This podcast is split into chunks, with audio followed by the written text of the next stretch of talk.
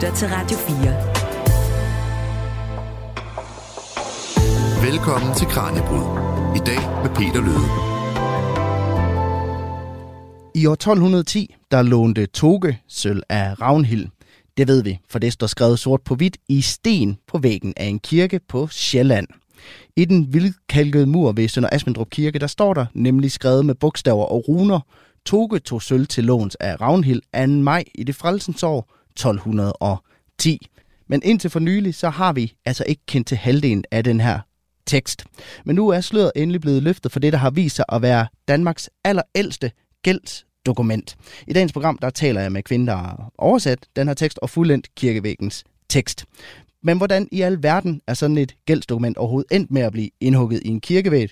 Svaret på det mysterie, det får du senere i programmet. For inden da, så skal vi blandt andet til nærmere på, hvordan man helt konkret oversætter runer til et sprog, vi kan forstå den dag i dag. Og vi skal også se på, hvad vi egentlig kan lære af det her gældsdokument. Og så taler vi selvfølgelig også om, hvordan det egentlig er mere held end forstand, at vi overhovedet har den her indskrift den dag i dag. Det har nemlig noget at gøre med den mur, som skriften er indhugget i. Der er masser, du kan glæde dig til i Kranjebrud i dag. Velkommen til programmet. Du lytter til Kranjebrud på Radio 4. Og nu har jeg fornøjelsen af at have selskab af dig, Lisbeth Imer, som er med på en forbindelse. Velkommen til programmet. Jo, tak. Lisbeth er seniorforsker ved Nationalmuseet og har i mange år beskæftiget sig med fortidens skriftkultur. Og det er altså dig, der har oversat den her anden halvdel af teksten i Sønder Asmendrup Kirke ved Holbæk. Øh, og det er jo en af mange kirker, som der har været rundt og kigge i forbindelse med din bog, som er sponsoreret af, af Carlsbergfondet. Hvad var det, du faldt over her i Sønder Asmendrup? Jamen det, jeg faldt over, det var en øh, indskrift, som hvor kun halvdelen var tydet. Altså det er helt tydeligt, når man går ud og kigger på indskriften i kirken, at der er to linjer af en indskrift, som ligesom hænger sammen. Øh, og, øh, og så var det, jeg tænkte, det er da egentlig mærkeligt, hvorfor der ikke er nogen, der er interesseret sig for, hvad der står i den der anden linje. Og så gik det op for mig, gud, det er fordi, det er skrevet med latinske bogstaver. Der har været så stor fokus på det med runeskrift altid. Og hver gang, at man har kigget på nogle indskrifter, som står på genstande eller på monumenter, så har man tænkt, nu ser det sikkert runer, og så er det det, man ligesom kigger efter. Men anden linje af indskriften, altså første linje er skrevet med runer, og anden linje er skrevet med bogstaver. Og det har der ikke, nogen, det har der ikke været nogen, der har, været, der har interesseret sig for, fordi der har været det her øh, nærmest vandsætte skodder mellem, øh, mellem øh, runeskrift og så manuskriptkultur, som jo traditionelt er skrevet med latinske bogstaver. Så øh, det er sådan en af mine hovedpointer med hele historien også, det er, at vi skal nedbryde det der skæld, så at vi får mest mulig historie for pengene. Men hvad var det så, der fascinerede dig lige præcis ved, ved den her indskrift?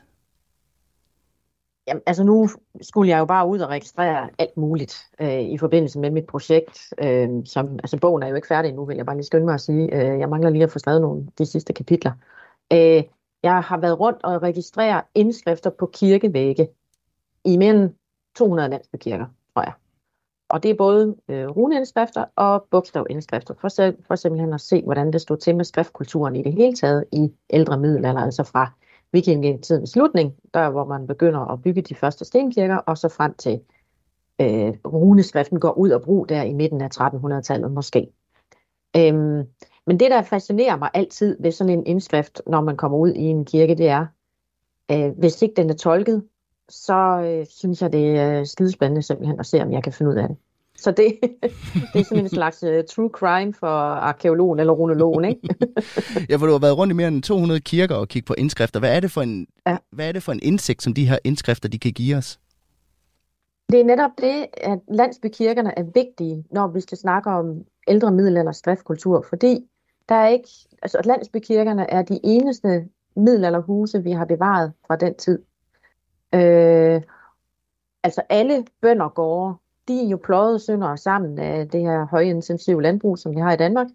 Og der er ikke noget bevaret. Så kan vi være heldige, at der kommer nogle metalsager med indskrifter på fra middelalderen. Og ellers så har vi jo manuskripter, nogle ganske få manuskripter og skriftlige kilder fra ældre middelalder, som siger noget om øh, elitens brug af skrift, altså kongen og kanceliet og, og, og kirkens brug af skrift.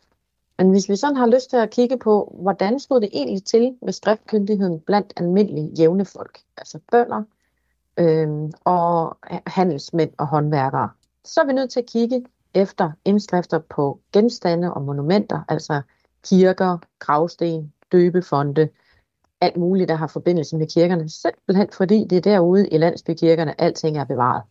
Ja, for hvor mange af de her indskrifter findes der egentlig i kirkerne derude? Altså, hvor udbredt er det at gå og riste ting ind i væggen på, øh, på, på kirker? Altså, jeg havde jo regnet med, at jeg nok skulle have et projekt, øh, hvor jeg skulle kigge på omkring 500 indskrifter. Det voksede til 700, fordi vi simpelthen ikke har fået registreret det hele. Og det er især de indskrifter med latinske bogstaver, som har været et stedbarn i forskningen. Altså dem har man simpelthen ikke interesseret sig nok for, efter min mening.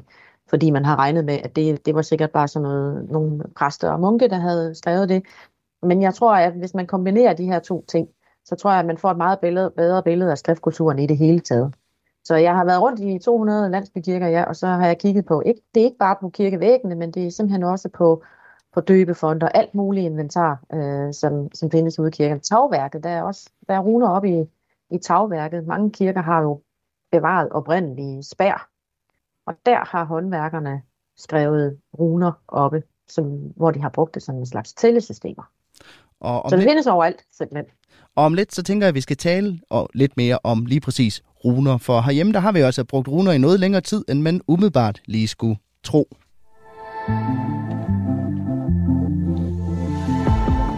Du lytter til Kranjebrud på Radio 4.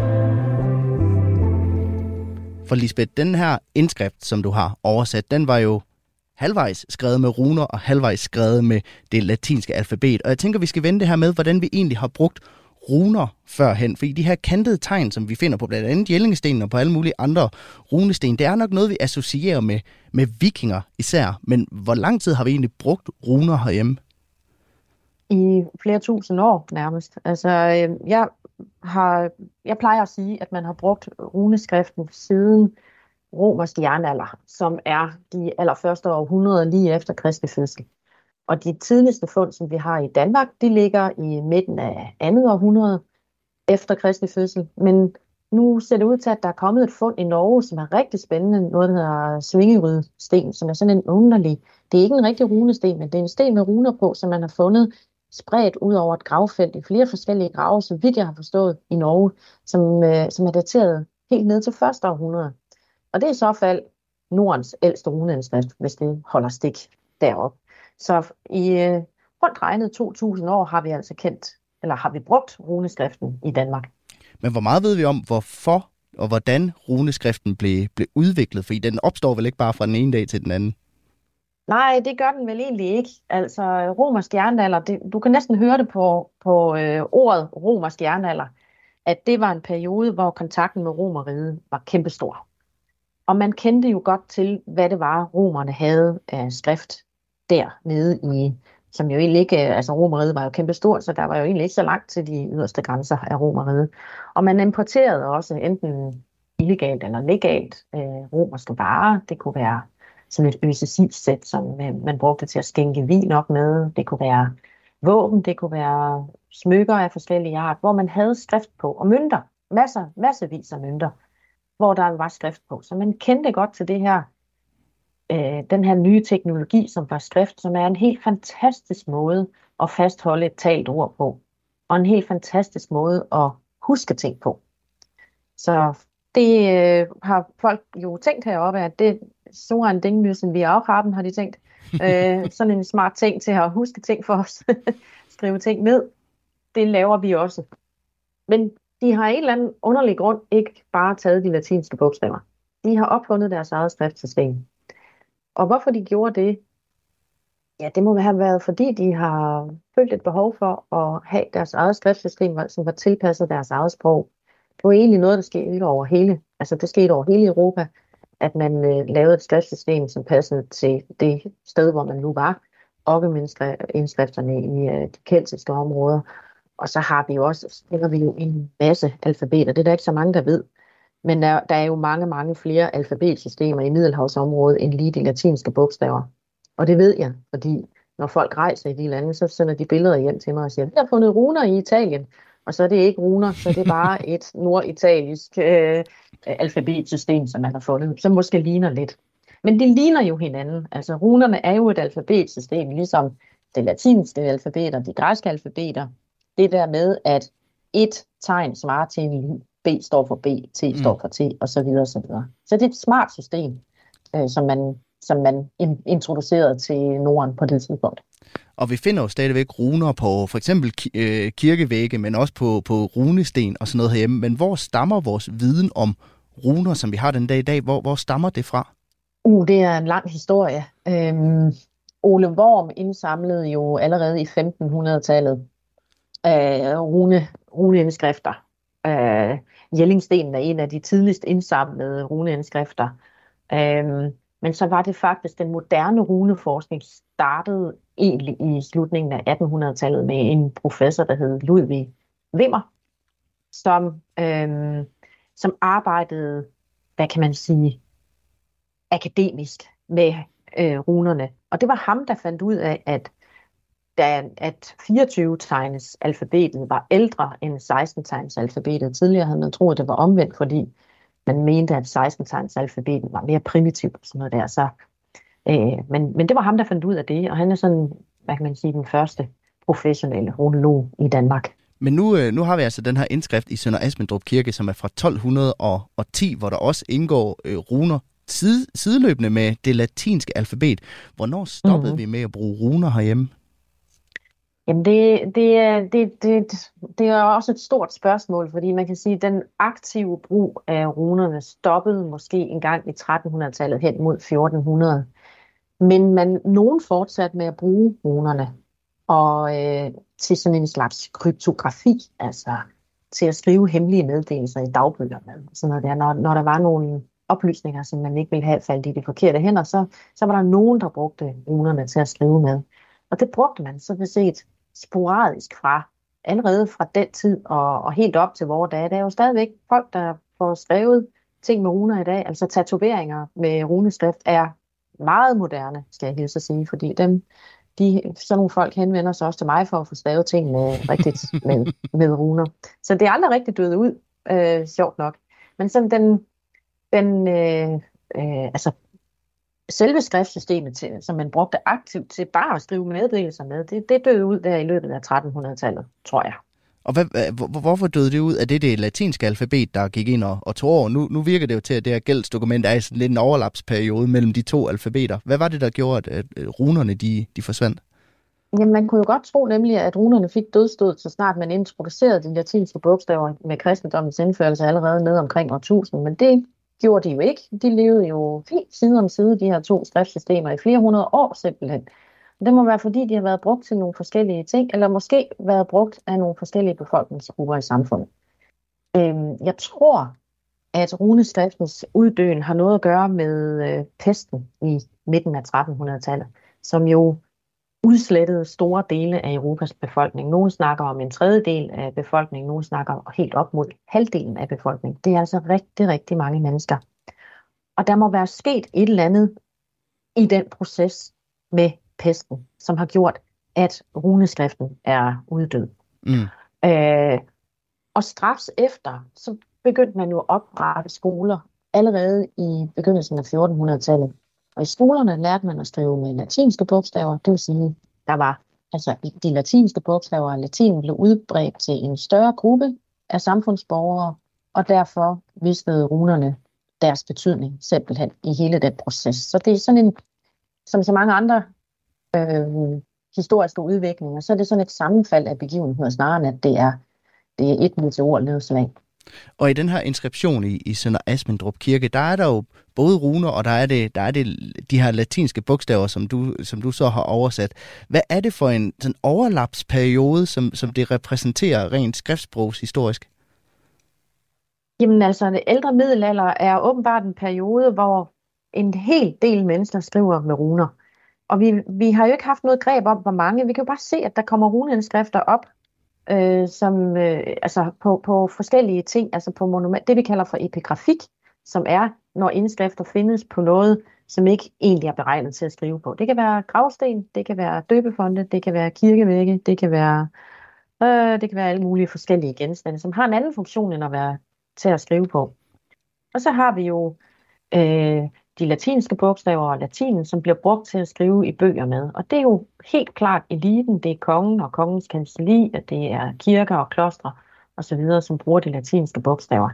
Så der, der har det ligesom været et miljø for det, og så har der været et andet miljø for runeskriften, som jeg tror må være bønder og handlende og håndværkere, som har holdt det der i live, og som synes, at jamen, det har vi jo altid skrevet med, så hvorfor skulle vi begynde at gå over til latinske bogstaver? Nu skal vi til at lære noget nyt. Det svarer til, hvis du og jeg i dag skulle begynde at bruge de kyrilliske bogstaver til at skrive dansk med. Altså, hvorfor skulle vi gøre det? det, det fungerer jo så udmærket det med det, vi har. Jeg kunne godt tænke mig, at vi er begyndt at zoome lidt ind på scenen for den her historie, som dagens program den handler om, nemlig Sønder Asmendrup Kirke.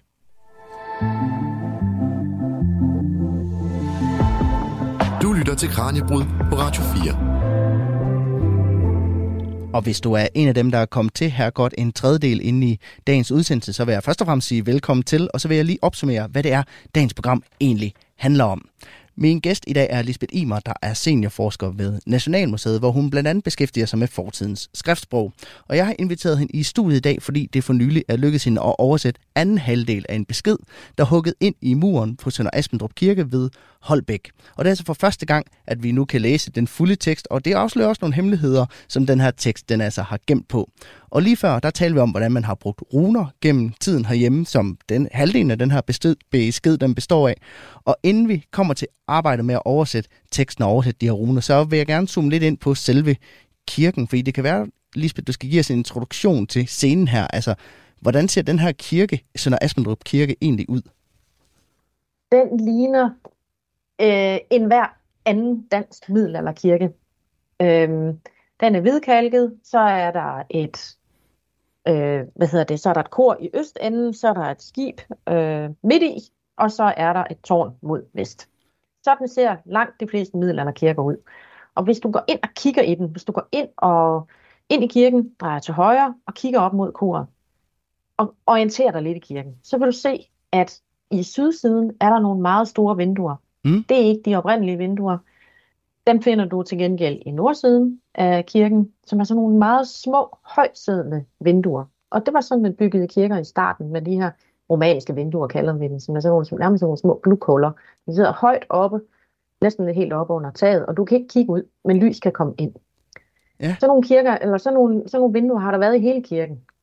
Øh, Øh, men i sydsiden har man på et tidspunkt i middelalderen, måske allerede i 1200-tallet, slutningen af 1200-tallet, 1300-tallet, øh, har man ændret øh, de liturgiske, altså de, de kirkelige handlinger, og så har man haft lyst til, at der skulle komme mere lys ind i kirken. Og hvordan gør man det?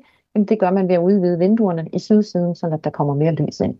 Og, og den her inskription er jo altså på nordsiden, på den ældre ja. øh, del af, ja. af muren. Så det, det er rent held, at den simpelthen er bevaret, fordi ellers ville den være gået tabt i, i den her restauration. Ja, og det er nemlig helt typisk for den her slags indskrifter. Vi har omkring 200 af sådan nogle indskrifter, der er krattet ind i væggen på, på kirken, altså på kirkevæggene. Det er helt typisk for dem, at de finder sig, befinder sig i nordsiden af kirken. Og så er der nogen, der vil sige, at det er sikkert fordi, der kan man bedre se, der kommer lyset ind fra, fra sidesiden, så man bedre kan se, hvad det er, der står kratter i. Men jeg tror nærmere, det er noget med bevaringsforhold at gøre, fordi når vi har kirker, øh, hvor de oprindelige vinduer er bevaret i sydsiden, så finder vi sådan set også indskrifter derovre i den side. Og alle, som har bygget om derhjemme, ved, at hvis man sætter, sætter nye vinduer ind, og, øh, og gerne vil udvide vindueshullet lidt, så rasler alt hus af væggene.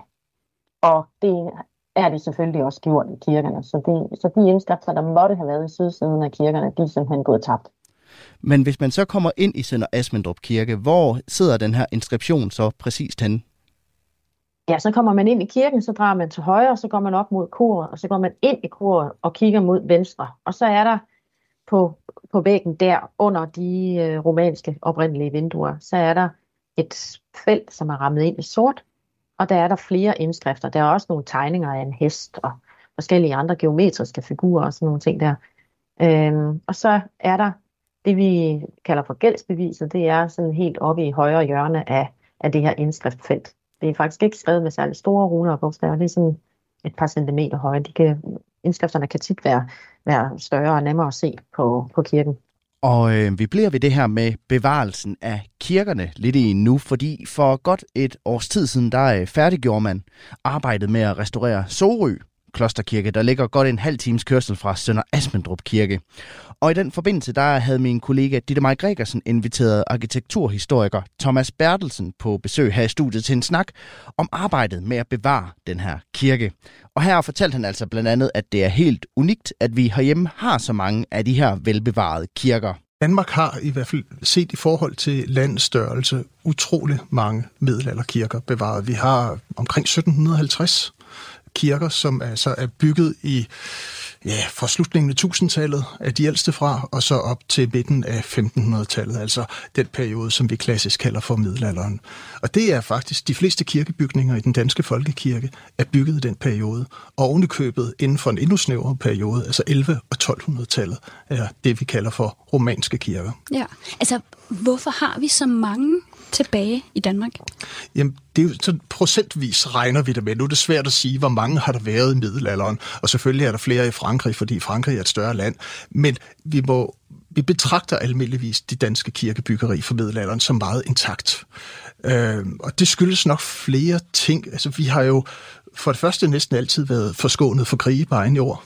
Vi har haft nogle svenske krige i 1600-tallet, men, øh, og de ødelagde faktisk også nogle kirker, men alligevel ikke så mange. Øh, så er der to verdenskrige, som jo på den front, når det handler om øh, sådan ødelæggelse af byerne, øh, er, er gået udenom Danmark.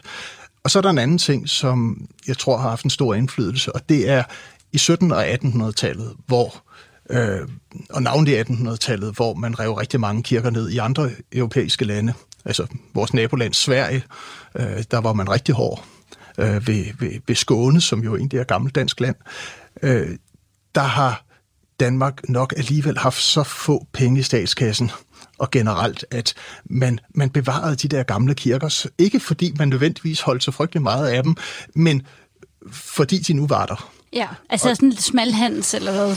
Ja, det er en del af forklaringen.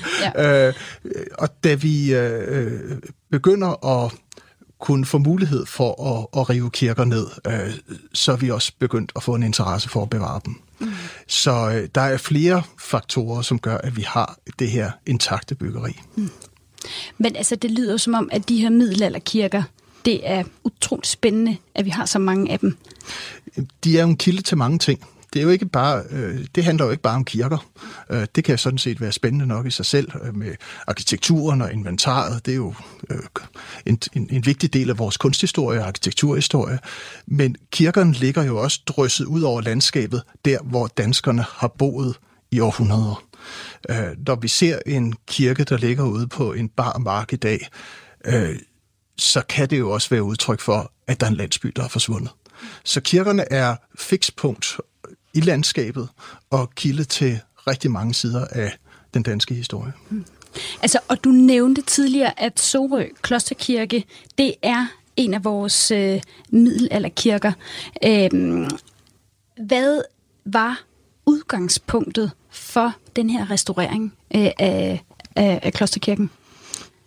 Udgangspunktet var jo, at, at kirkerne, de, øh, ja, Sorø Klosterkirke, som alle mulige andre kirker, der er et slid der skal være en vedligeholdelse af dem. Øh, den havde det egentlig ikke så frygteligt dårligt, øh, sådan hvis man tænker på, om der var revner i muren, og den var ved at styrte sammen. Sådan var det ikke. Der var et øh, blytag, som var utæt. Det bliver taget med tiden, så det er jo helt naturligt. Men så var der også et kirkerum, som så ualmindeligt træt ud. Det er næsten 150 år siden, man sidst har restaureret på kirken. Øh, det var i slutningen af 1800-tallet. Og øh, i den tid, der er gået siden, øh, der er der skidt for gulvet, og luften, der er violet op og sat sig fast på væggene. Øh, man lægger måske ikke så meget mærke til det i de her store rum. De kan holde til rigtig meget slid, uden at det står helt tydeligt, men øh, kirkerummet i Sorø, det var blevet træt, og væggene skulle renses. Ja, altså når man, altså når man siger restaurering, jeg forestiller mig jo et, altså et håndværkertilbud, der er ved at styre det sammen. Men nu nævner du, sådan var det altså ikke. Det var bare, altså bare. Det var et blytaget, der skulle renoveres, øhm, og et kirkerum, der skulle, ja, nu siger jeg lidt frisk, piftes op. Hvad dækker øhm, det her det begreb, eller sådan renovering?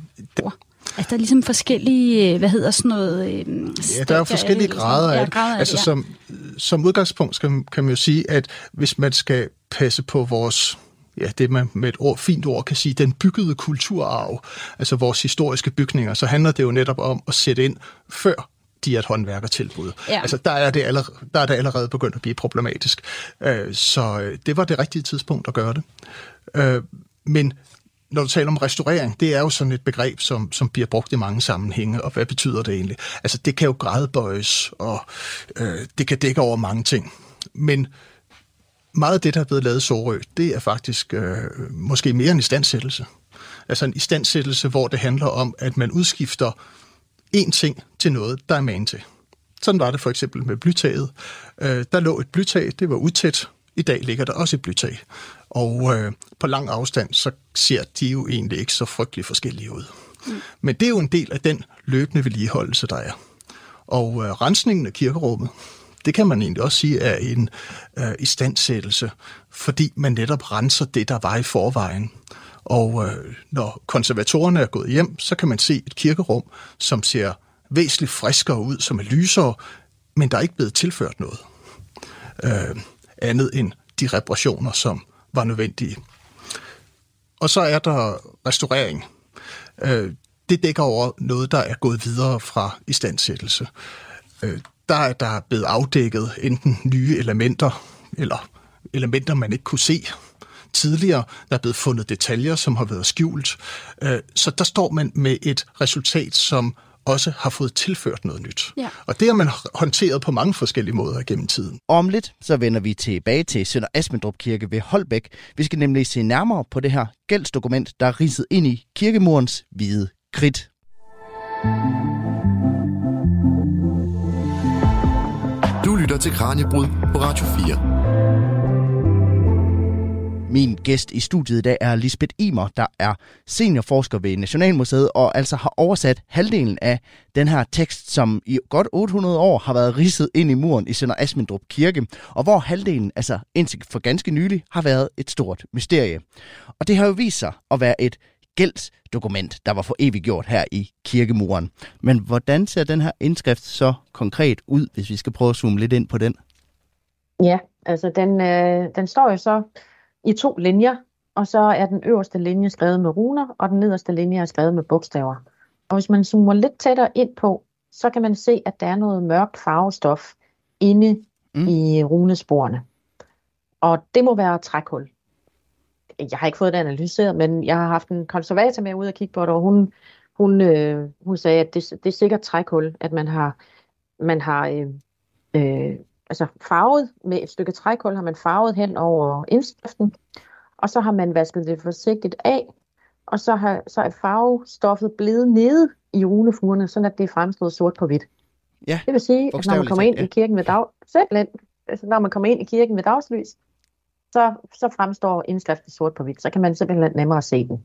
Ja, hvornår blev man for første gang opmærksom på den her inskription, at den, øh, den gemte sig op i, i hjørnet i det her rum? Ja, altså øh, den blev man opmærksom på næsten allerede i 1909, da man skulle restaurere kalkmalerierne i kirkerne. Øh, og det er på den måde, at hovedparten af de her indskrifter bliver fundet, det er, når man skal restaurere kalkmalerierne. Så har man jo konservatorer ude, som, som stille og roligt skal, skal kratte lidt kalk af væggen og sørge for, at, at kalkmalerierne kommer bedst muligt frem. Og i nogle tilfælde, så kommer man altså også frem til de her runeindskrifter, som ligger nede under hvidtekalken i dag. Altså så så nu har jeg lige sagt, at der findes omkring 200 af den her slags indskrifter mm. fordelt på omkring 50 kirker i det gamle danske område, inklusiv øh, Skåne. Men der kan ligge mange flere inde under hvidtekalken, som vi ikke har kendskab til endnu. Men som måske engang kommer frem, hvis vi, hvis vi skal restaurere flere kalkmalerier. Det er jo spændende i sig selv. Ved vi noget om, hvordan det her gældsbevis det så er, er blevet til? Fordi jeg tænker, det er vel ikke sådan lige at hugge noget ind i en, i en kirkemur? Jo, det er egentlig meget nemt. Fordi det, det er nemlig ridset ind i, i, i hvidtekalken, eller i kalkpussen i kirken. Og det kan man gøre med en skarp genstand. Det kan man bare stå og gøre med en kniv, eller en pind, eller hvad man nu har haft. Så det, det i sig selv er egentlig ikke svært. Øhm, så det, der er nogen, der har, har ridset det ind i, i kirkevæggen der, Øh, måske er det den lokale præst, der har fungeret som maler mellem de to parter. Men det er jo to forskellige skriftsprog, vi har, vi har med at gøre. Her det ene er runer, det andet det er latinske alfabet, altså det, man også kan kalde for vores eget alfabet. Øh, ja. Altså, kan man lære noget ud fra det faktum, at den her besked er skrevet på to forskellige sprog på, på samme tid? Ja, altså nu skal man passe lidt på med at kalde det for to forskellige sprog, fordi det er nemlig to forskellige skriftsystemer. Altså man kan skrive med runer, men teksten kan godt være dansk, og den kan også godt være skrevet på latin. Så man kan kalde det for to forskellige skriftsystemer, mere end det er to forskellige sprog. Og det er lidt pudsigt faktisk, at man har brugt de latinske bogstaver til at skrive øh, med også i indskriften, fordi man kunne egentlig bare have skrevet med runer hele vejen igennem. Altså man kunne jo sagtens have skrevet, øh, altså i øverste linje, så står der skrevet med runer, Toge, to sølv til låns af Ravnhild. Det står der i den øverste linje, det er skrevet med runer og på dansk. Mm. Så kunne han godt have valgt at skrive på øh, dagen efter Mikkels dag, eller sådan et eller andet, hvad, hvad det nu måtte være, fordi det var sådan bønderne egentlig gjorde, når de, når de regnede i datoer, så, så tog de de festdage, som man kendte fra helgenerne, altså dagen efter Maria bebudelsesdag, eller sådan et eller andet. Det var sådan tit det, man gjorde. Ja. Men, men det, man har gjort i indskriften, det er, at man har skrevet datoen, den nøjagtige dato, med latinske bogstaver, og så på den måde, som man egentlig gjorde i kirker og klostre og ved kongens kancelli.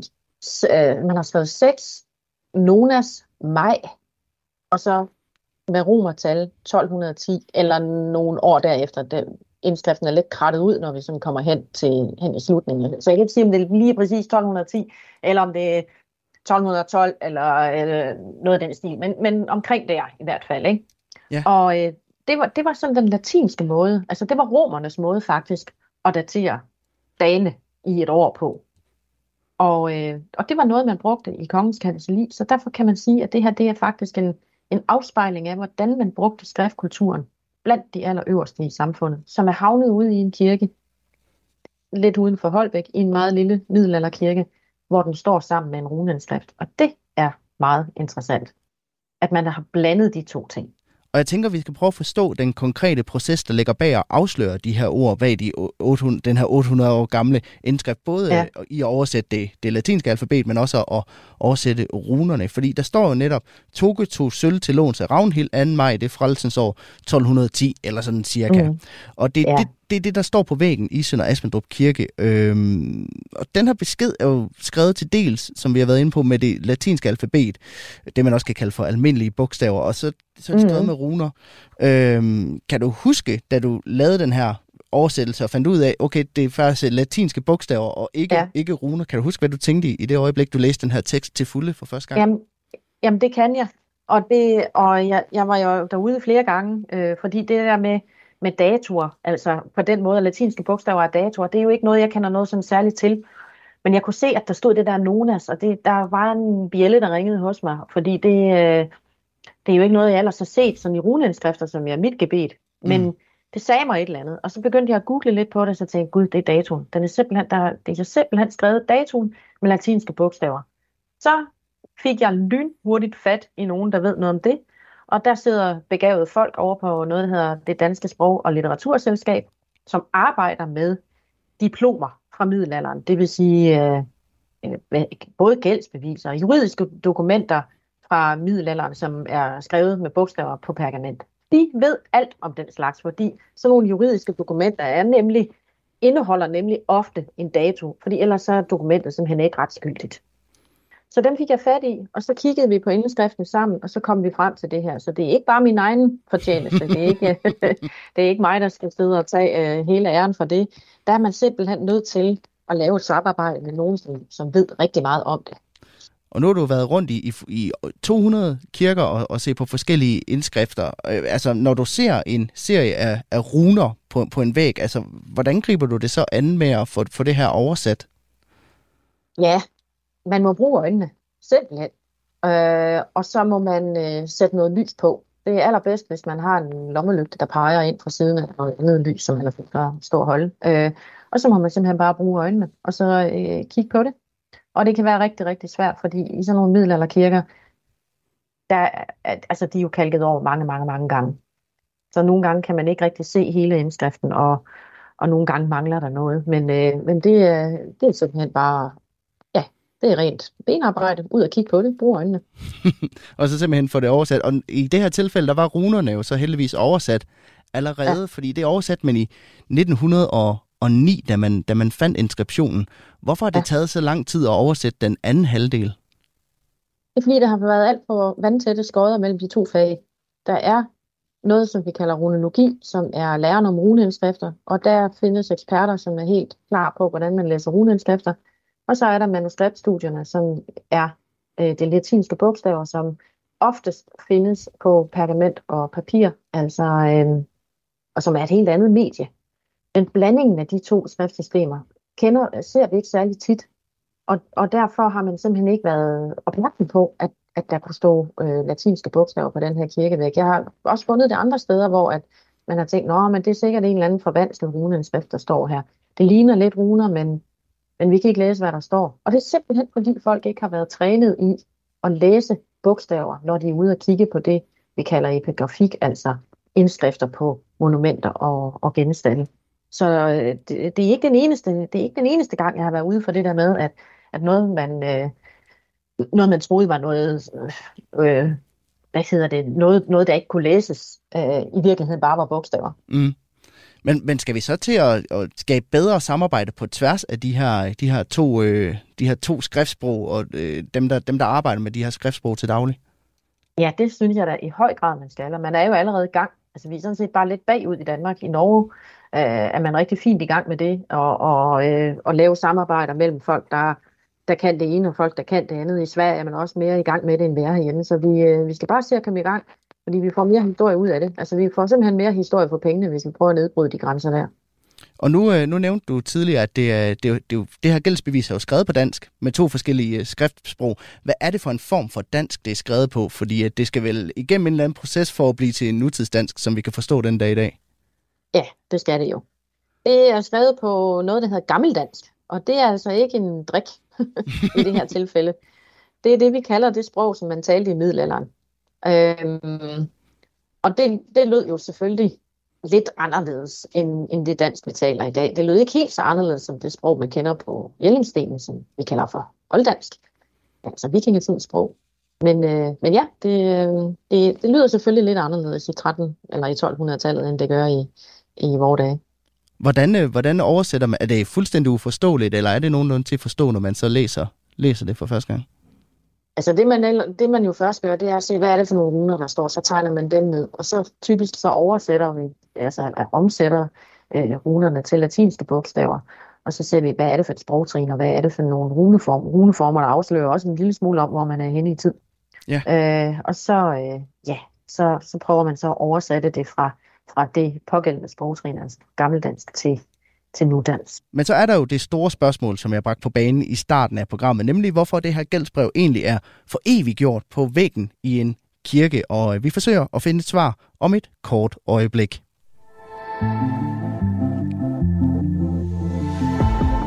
Du lytter til Kranjebrud på Radio 4.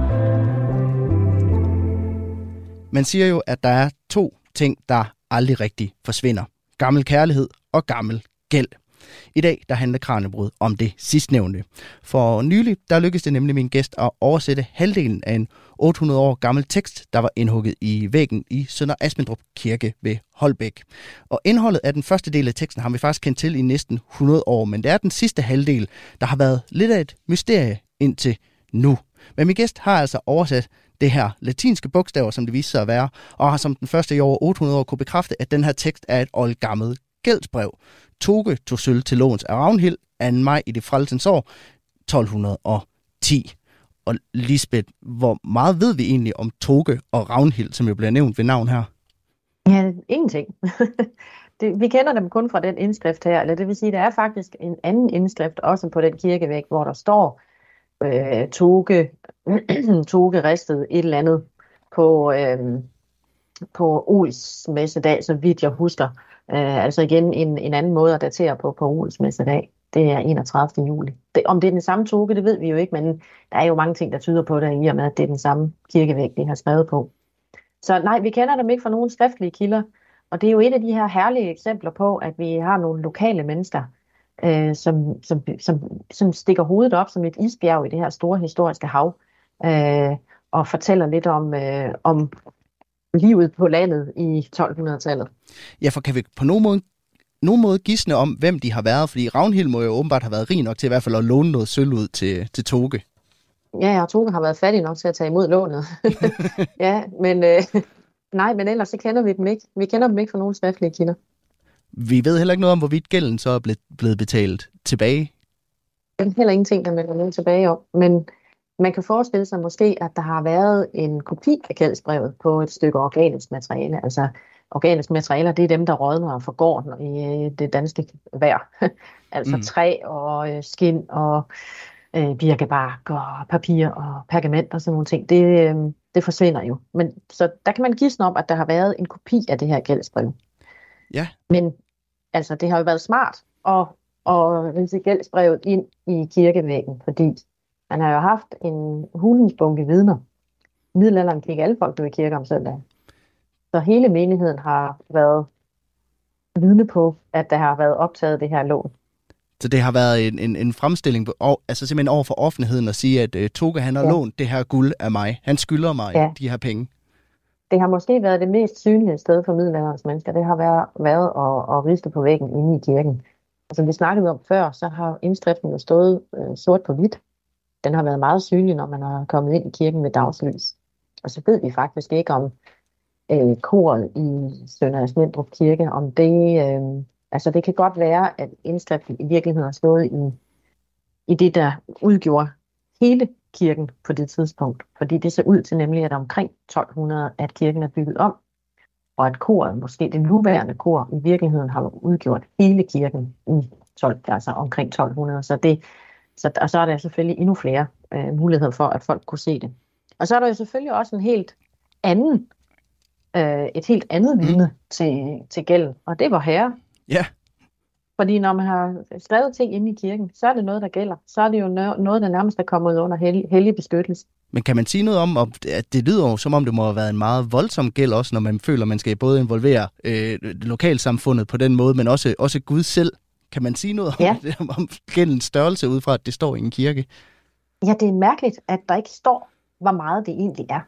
Altså det kunne man jo godt forvente, og det er derfor, at vi også tænker, at jamen, måske har der været en kopi på, på et, øh, et stykke træ eller noget tilsvarende. Fordi der ville det måske have stået, hvor meget det egentlig var. Det er meget pudsigt, at der ikke står, hvor meget gæld han egentlig har optaget. Men altså, hvilken rolle havde kirken generelt set i den her slags sager på det her tidspunkt? Ja, det ved vi jo egentlig ikke så meget om. Altså, jeg, jeg vil næsten tro, at det er den lokale præst, der har været maler for, mellem de to parter her. Også fordi han har kunnet skrive med runer, og han har også kunnet skrive med latinske bogstaver. Vi ved jo egentlig ikke så meget om, hvor meget den jævne befolkning kunne skrive i det hele taget, og vi ved slet ikke noget om, hvor meget de kunne skrive med latinske bogstaver. Noget tyder på, at den jævne befolkning mere skrev med runer end med latinske bogstaver. Det er der faktisk rigtig mange ting, der tyder på. Så at der også er brugt latinske bogstaver, kunne godt tyde på, at det er den lokale præst, der har været maler i den her sag. Og det kan man jo egentlig måske godt sige sig selv, fordi hvis man går hen og optager et lån i dag, så vil man jo godt have, at der er en tredje part, som er uvildig i sagen, der, der ligesom er mailer. Ja, fordi nu, nu nævner du det her med papir, og det er jo lidt sjovt, fordi det brugte man jo heller ikke i, i 1210 på det her tidspunkt. Altså, ja, for det var ikke opfundet. nej, så hvad siger det? Altså, er det, er det typisk, at man skrev beskeder i sten på den måde? Øh? Nej, altså det man normalt nok brugte til at skrive på, det har været organisk materiale, altså træ og ben og birkebark måske, som vi jo mærkeligt nok ikke rigtig har bevaret noget af i Danmark, men som vi har andre steder i verden. Øh, og så pergament. Men pergament var for det meste forbeholdt de rige, altså de øverste lag af samfundet, fordi det var smadret dyrt at få lavet det. Øh, der, når, når papiret bliver opfundet øh, og, og begynder at komme i brug, så er der også mange flere mennesker, der, øh, der, der kan bruge det, og så, det bliver simpelthen billigere.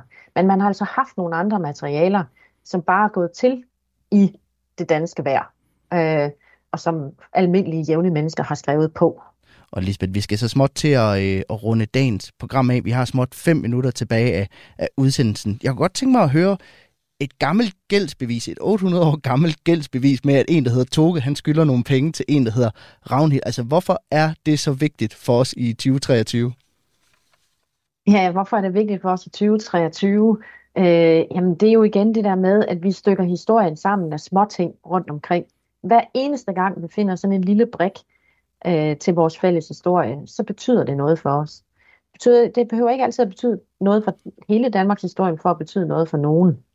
Men lige i det her tilfælde, så er den her brik bare noget, som er med til at, at skubbe forskningen videre i den rigtige retning.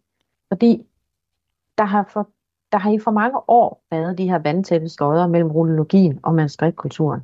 Den her indskrift, den tyder på, at, øh, eller den viser os, at de to skriftsystemer var i aktiv forbindelse med hinanden.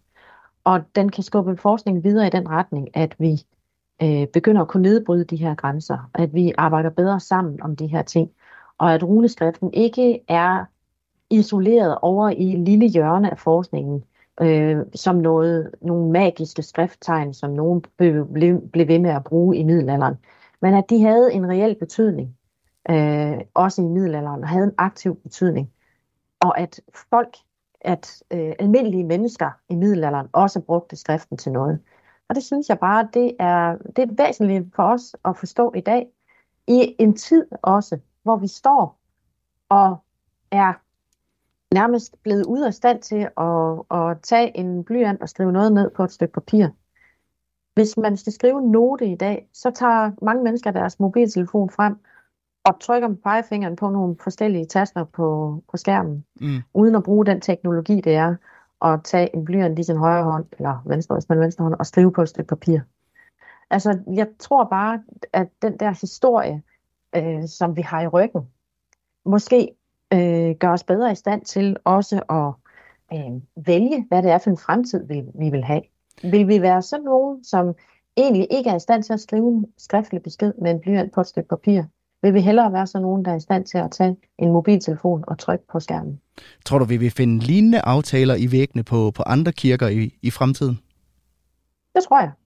Fordi nu har vi jo fundet indskrifter i, i alt 50 kirker i det gamle danske område. Og det er jo egentlig ikke ret mange, når vi tænker på, at der er 2.000 sognekirker. Jeg tror, at skriften har været meget mere udbredt, end vi forestiller os, fordi den her slags indskrifter, både med runer og bogstaver, findes ude i de allermindste små landsbykirker, ude midt i det, vi i dag vil kalde for ingenting. Øhm, og der har man skrevet ude i de små landsbysamfund. Og alle har jo haft brug for at føre et eller andet regnskab. Man taler altid om, ja, men hvor meget kunne de, hvor meget kunne de læse og skrive, og det var de sikkert ikke særlig dygtige til. Men man skal bare huske, at skriftkyndighed ikke er lige med uddannelsesniveau. Alle har kunnet skrive en besked, har måske kunnet skrive deres navn.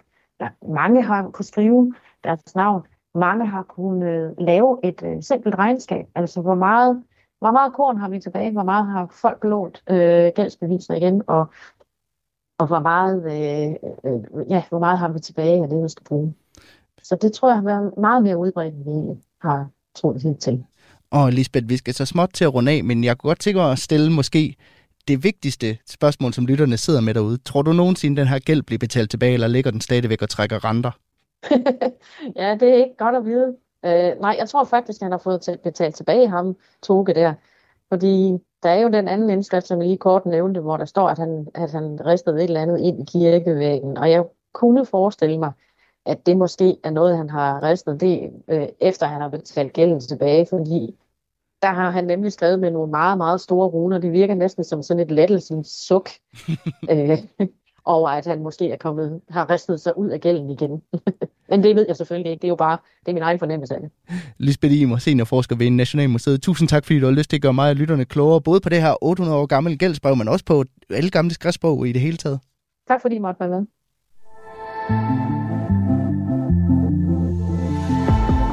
Du lytter til Kranjebrud på Radio 4. Det var alt for Kranjebrud i denne omgang. Jeg vil bare sige tusind tak, fordi at du lyttede med. Husk, at øh, vi sender igen i morgen kl. 12.10 her på kanalen. Ellers så kan du finde alle de tidligere programmer som podcast i Radio 4's app, eller der, hvor du normalvis hører podcast. Jeg hedder Peter Løde. Programmet er produceret af Videnslyd for Radio 4. Tusind tak, fordi at du lyttede med. En kendt dansker er død i en time. Altså, det ville være skrækkeligt, hvis jeg vidste noget skulle være for evigt. Men først skal de spise et måltid, som var det deres sidste. Så kommer, kommer desserten. Så kommer den altså. Ej, fuck, hvor er det voldsomt. Og, øh... og altså, hvorfor, Anna? Hvorfor? Altså, jeg aner det ikke. Sammen med vært Lærke Kløvedal taler de om døden, maden og alt derimellem. Men fjordrejer, det er barndom. Det er gode stunder med min far. Det er noget af det eneste, jeg har haft med papa. Lyt til det sidste måltid i Radio 4's app, eller der, hvor du lytter til podcast. Æret være hans minde.